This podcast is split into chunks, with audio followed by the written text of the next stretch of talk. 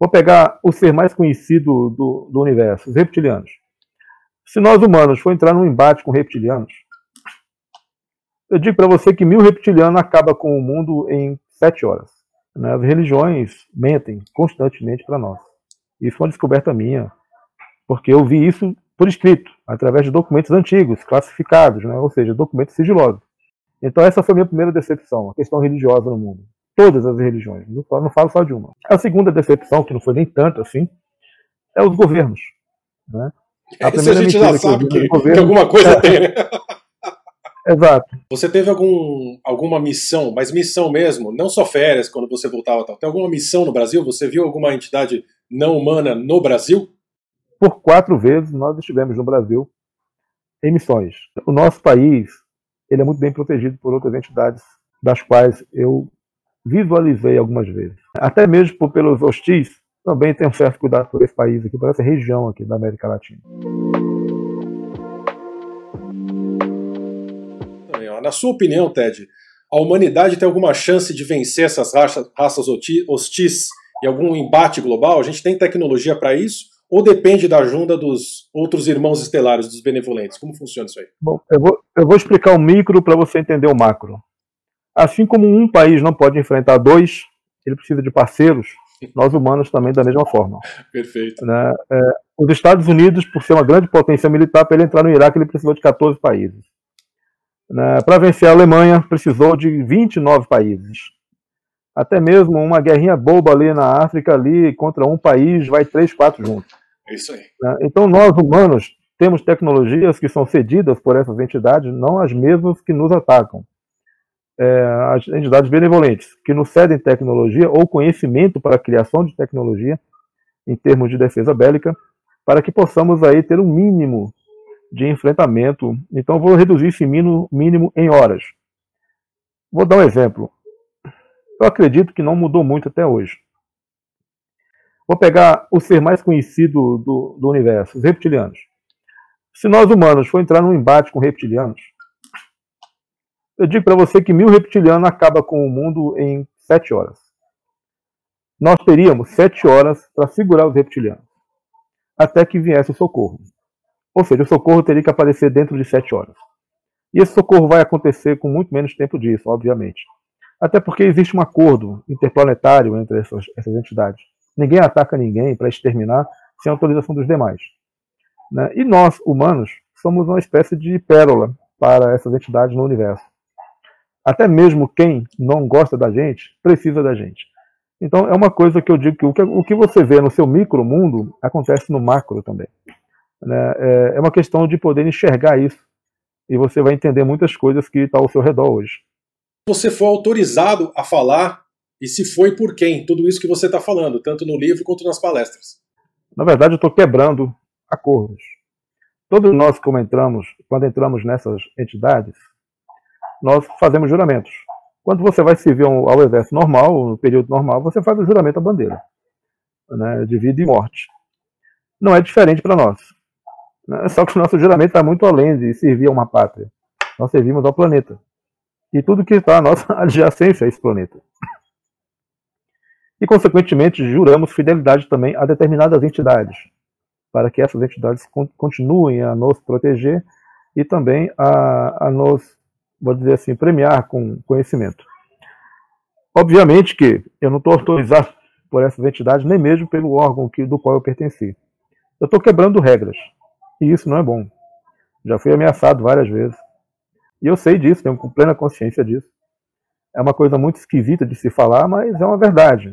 Aqueles que falaram e deram nome e endereço foram conhecer Jesus, eu acho. Eu não estou afim de conhecê-lo tão cedo, então eu sei meu limite, até porque já me pediram esse limite. Aqui em Brasília, certa vez, eu fui num evento aqui a convite de um grupo de pessoas é, da classe média, era para falar sobre a Antártida, porque eu estive lá três vezes. E durante o dia, me pararam numa avenida principal aqui, que liga uma cidade satélite, e me intimaram ali a não falar, para que eu mudasse o, o, o discurso. A impressão que eu tive é, o cara falar aquilo para mim porque ele entrou no meu computador e viu o que eu estava preparando para aquela palestra. Né? Eu tive que mudar. Quando foi a noite que eu fui para palestra, tinha muitas pessoas estranhas que eu não conhecia. E havia nove militares lá. Dos nove, só conhecia cinco. Os outros nunca tinha visto na vida. E eles não se comunicavam com os outros que eu conhecia. Isso foi também estranho. Eu pensei, pô, vai que mandaram alguém para cá para ver se realmente eu vou falar alguma coisa. Né? Então, por precaução, eu mudei. Falei menos. Né? É, na verdade, eu até desconversei. Não foi uma palestra muito boa, porque me preocupou muito. Porque ameaças, elas são reais. E às vezes os fatos acontecem. A ameaça sai do plano da, do falar e vão partir para o agir. Sim. Como eu conheço de onde eu vim e onde servi, eu me coloco na posição de responder algumas coisas ou não, esclarecer outras ou não, e manter uma linha para ter um mínimo possível de menos apurrinhação com eles. Né? Ted, o que, que mudou na sua vida depois que você ficou sabendo que nós não somos os únicos nesse universo e que os nossos governantes escondem da população geral toda essa verdade? Como foi esse processo? Em termos religiosos, porque eu fui católico muitos anos, desde pequeno. Porém, meu pai, meu pai é filho de chinês. É, no caso, meu avô era chinês. Meu pai sempre foi budista. A primeira decepção que eu tive foi religiosa. Né? As religiões mentem constantemente para nós. Isso foi uma descoberta minha, porque eu vi isso por escrito, através de documentos antigos, classificados, né? ou seja, documentos sigilosos, que nos eram apresentados que nos eram apresentados e, e a gente tinha que ler, entender e aceitar porque é uma verdade. E continua sendo até os dias de hoje. Volta e meia você vê coisas que a igreja começa a divulgar agora que você fica é, impressionado. Por que, que não disseram antes? Um exemplo. O livro de Enoch. Por que, que ele foi excluído dos livros bíblicos? Porque Enoch fala de Lúcifer, não como um ser demoníaco, como muita gente pinta hoje né, entre outras coisas que tem lá em relação a nossos dias de hoje. Esse livro foi escrito pra, para que nós não, não tenhamos informação às verdades que estão ocultas. Até porque religião foi criada pelo homem, não é uma coisa divina. Deus não criou religião nenhuma. Isso também está lá escrito, eu li isso. Eu não sou espiritualista, eu falo em termos empíricos das minhas atividades. E dentro daquilo que é empírico das minhas atividades, nós estudávamos constantemente para poder saber o que estávamos fazendo ou o que íamos fazer. Então não é uma criação minha, é, não é um achismo meu. Por mais que alguém aí pode não acreditar ou não no que eu estou dizendo, é a minha verdade do que eu vivi contra é, achismo de muita gente que só lê o que outros leem. Né? Ou seja, eu costumo dizer o seguinte: a humanidade vive no Ctrl-C, Ctrl-V, né? não pesquisa. Né? E quando você começar a pesquisar, começar a fuçar mesmo, você vai se deparar em muitas barreiras e algumas até ameaçadoras. Vão pôr o dedo na tua cara e vai dizer: aqui você não entra. Exato. Isso aqui não te pertence. Coisa desse tipo. Quem é pesquisador aí sabe que você tem essas barreiras. Né? Então, essa foi a minha primeira decepção, a questão religiosa no mundo. Todas as religiões, não falo, não falo só de uma. A segunda decepção, que não foi nem tanto assim, é os governos. Né? A Isso a gente já sabe que, governo, que, alguma coisa é, tem, né? Exato. A primeira mentira que o governo conta é tudo é o Estado. Ah, o Estado tem que financiar isso, o Estado tem que bancar aqui. Não, cara. Eles falam em nome do Estado, porque nós somos o Estado. O Estado nada mais é do que a população daquele país e seus bens. E nós, este Estado, elegemos um governo, que são os nossos representantes. É, e quando os governos ocultam do Estado as suas verdadeiras necessidades e benfeitorias que poderiam estarmos sofrendo dela, é penoso, porque você vê que a população sempre vai ter gente pobre, mas não miserável. Né? E muitos governos, nós tivemos 35 anos aqui no Brasil de governos onde o governo fez questão de fazer a população ficar na miséria e vender isso como se fosse algo de riqueza. Né? Não quero entrar aqui em detalhes partidários, estou falando de forma geral. Exato. Né? Então, dentro do que é geral, nós, brasileiros, estamos muito atrasados. E eu digo para vocês que se vocês tivessem noção da riqueza mineral que nós temos e que é explorada por outros países, que foi entregue para esses países que hoje são tecnologicamente muito avançados, inclusive, não só falo de bens minerais, eu falo também dos bens intelectuais que nós perdemos nos últimos 25 anos.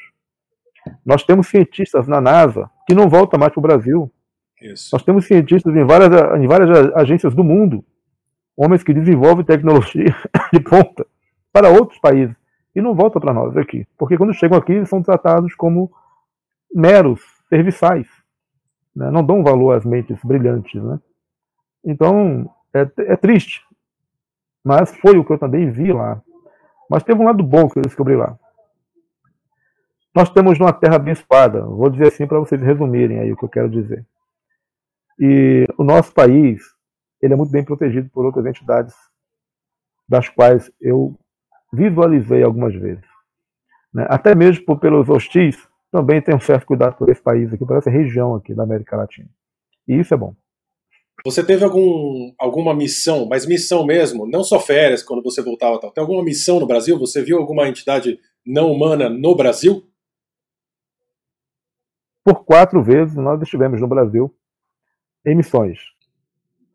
É, duas delas, uma não foi bem no Brasil, mas foi dentro da Amazônia Setentrional, que está descrita no livro. Isso. A segunda foi em Colares.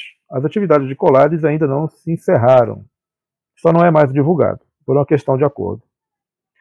As outras duas missões, uma foi no sul do Brasil e uma outra já ali próximo à Chapada Guimarães, no Mato Grosso. Então, por que, que você resolveu quebrar o acordo do silêncio? Né? Dentro daquele. Ela pergunta se você corre riscos, você já respondeu que sim. Agora, por que, que você resolveu falar? Quando eu saí de lá, eu não saí por baixa, ou por expulsão, ou por um outro motivo social. Tá no livro, hein? Vai contar, deletado. É, eu fui, de, eu fui deletado. Nessa deletação, me zeraram. Isso vocês vão ver no livro. E nessa, nesse zerar, ou seja, todo o meu histórico foi apagado. Conta bancária, endereço, fiquei sem documentos por uns três anos, é, histórico escolar, tudo. Eu era um. A gente chama de morte social. Sim. Tá? E eu vivi essa morte social ainda por um, em termos, ainda vivo até hoje, ao ponto de você não ter muito o que provar de conhecimento. Então eu procurei emprego de vigilante, já, já fui segurança de autoridade aqui, que alguns me conheciam já, é, me indicavam para um e para outro, para ter uma sobrevivência. Eu, eu, vivo de subsistência. Eu trabalho como eletrotécnico. Né? Eu tenho uma pequena empresa é, de fundo de quintal, vou dizer assim, que anda meio capenga, porque o mercado não está bom. Na área elétrica, reforma, projetos, que eu faço projeto elétrico também é o meu meio de subsistência. Outra forma é consultoria. Aqueles mais ousados que me conhecem na área militar ou na área política me chamam para participar de consultorias na área de segurança pública, segurança nacional e atividades militares, em termos de treinamento, etc. Tanto é que eu já fui instrutor de polícia aqui no DF em 2011, no Nordeste também em 2012. Dei instrução para vários policiais, recebia por hora aula, mas sem comprovação de nada. Era uma coisa por indicação mesmo, né? Tá. por conhecimento de causa que eu tenho.